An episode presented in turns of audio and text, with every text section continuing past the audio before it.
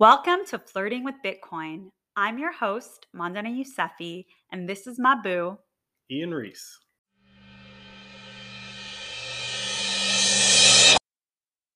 Listener, you're probably wondering why I thought the world needed another podcast. I know I am. For years, I've been trying to figure out how I can package this man up for the public. Ian is a very curious person and spends a lot of his free time learning. Whatever the topic is, he'll sit down. I think at first starts with like an internet search, and then he goes down those YouTube rabbit holes, but ultimately he goes and buys books and he sits and reads them, and then goes on to explore what different thought leaders today are saying about the topic. This isn't biased, quick Google searches. I see him perform actual research. I'm talking about history, science, financial systems, social injustice, and the amount of knowledge he holds on these topics allow him to connect dots on a story that often a news article has completely missed. It's not to say that Ian is only thinking about Bitcoin, but so often when something happens, he's able to pull it into the broader context of what it can mean for Bitcoin. Yeah, you know, I like to say I didn't go to college, but that doesn't mean that I don't like learning. There's a great quote from a guy named, I think it's Joichi Ito, that I think describes my approach really well. Education is what people do to you, learning is what you do to yourself. I try to learn something new every day. And when I find something that contradicts the consensus on a given topic, my first thought is, that can't be true. But I don't discount it. I try to learn as much as I can about it. I do hear you saying that can't be true often when it comes to Bitcoin news. Yeah. Or usually it's something like, is this really happening? All the time. All the time. But the conversations you initiate with me about Bitcoin are not what people would assume. Like, oh, that valuation just went up this much. We made $300 today. Like, instead, you'll say something like, Yeah, like um, El Salvador has officially adopted Bitcoin as the country's currency. This is a pretty big deal. Yeah. Or what were you saying that thing about Miami the other day? Oh, right. Yeah, yeah. Um, a lot of Bitcoiners are moving to Miami. I mean, Miami is starting to look like the the Bitcoin capital of the U.S. Um, you know how how long is a flight between Miami and El Salvador anyway? Yeah, so like there are a lot of things that are happening in the Bitcoin space that are people based and maybe we'll be personally impacted, maybe we won't. But we have these incredibly interesting conversations. And I've always thought it's just such a waste that I'm the only one hearing this information. Ian, you're such a great storyteller. You're a very patient teacher. I know other people would benefit from having someone like you answer our questions and explain this to all of us in a hopefully very digestible way. Yeah, like a nice steak. so, if you're someone who is Bitcoin curious, or you have someone in your life who already is into it, your partner, a family member, a business partner, even, or an office rival you want to score a point on, like Betsy or, or Karen. we encourage you to listen to our conversation so that you don't have to hold on to this narrative of, I don't really know much about Bitcoin. I don't really understand that stuff. Let's get to the point where we don't say that about ourselves anymore. Next time someone approaches you and they say something like, What do you know about this crypto? Your response can be, Well, I am flirting with Bitcoin.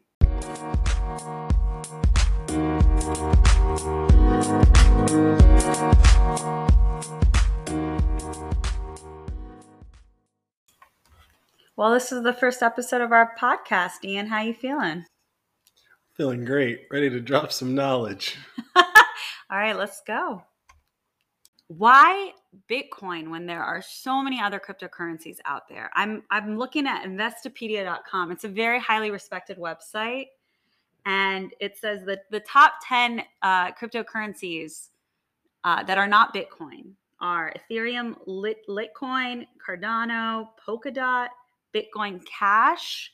That was a really lazy name. Um, Stellar, Dogecoin, Binance Coin, Tether, and Monero. So there are all of these other cryptos out there. Why are we only talking about Bitcoin and, and why are we advising other people to only pay attention to Bitcoin?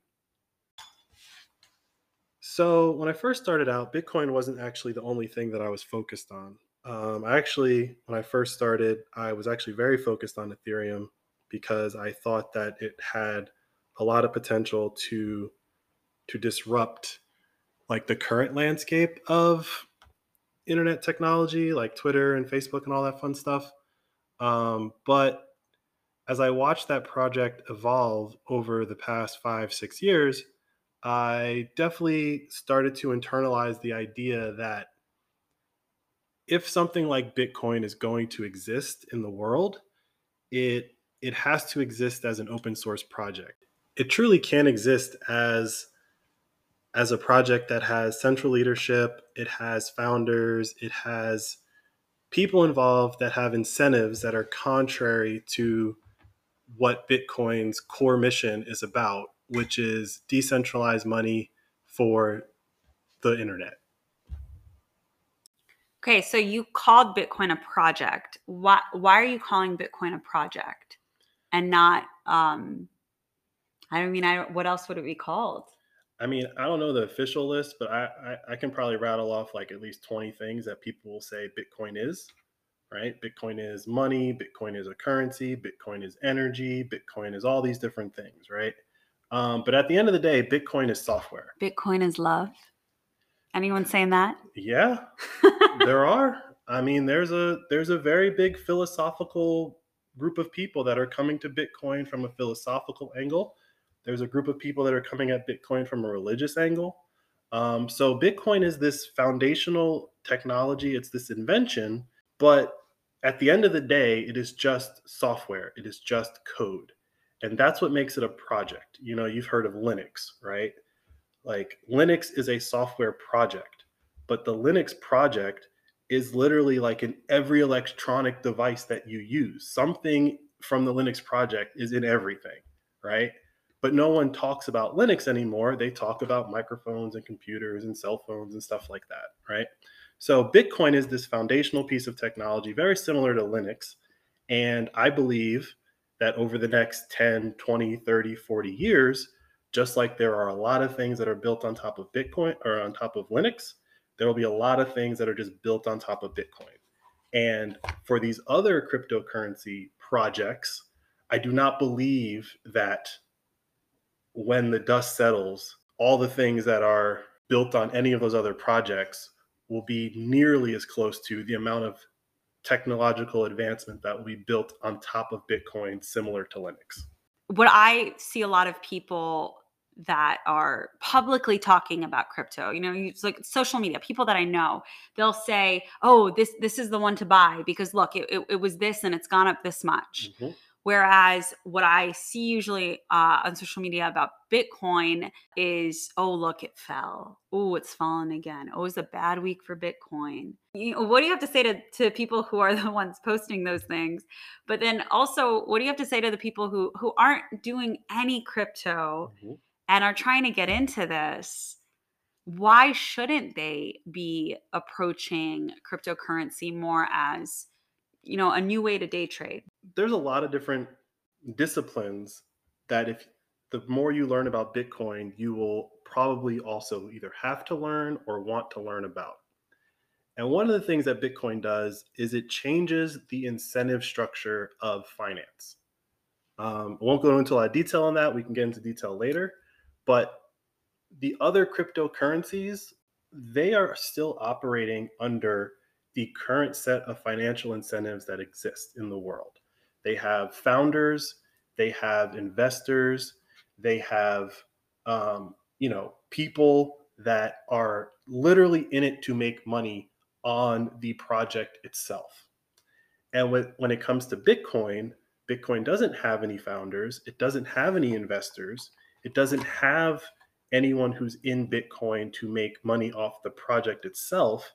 A lot of the people in the Bitcoin space are building other things, other companies, and just using Bitcoin as its foundational money layer, right?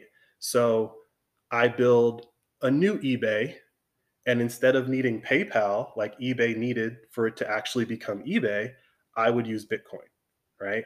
Now, what's the big difference between using Bitcoin and PayPal? Well, number one, PayPal works in the current financial system. You swipe a credit card or you give PayPal your credit card, and you got to pay the credit card processors 3%. The seller has to pay 3%. If I had that same transaction on Bitcoin, I don't have that 3% fee. I can have the exact same product, eBay with Bitcoin, eBay without Bitcoin.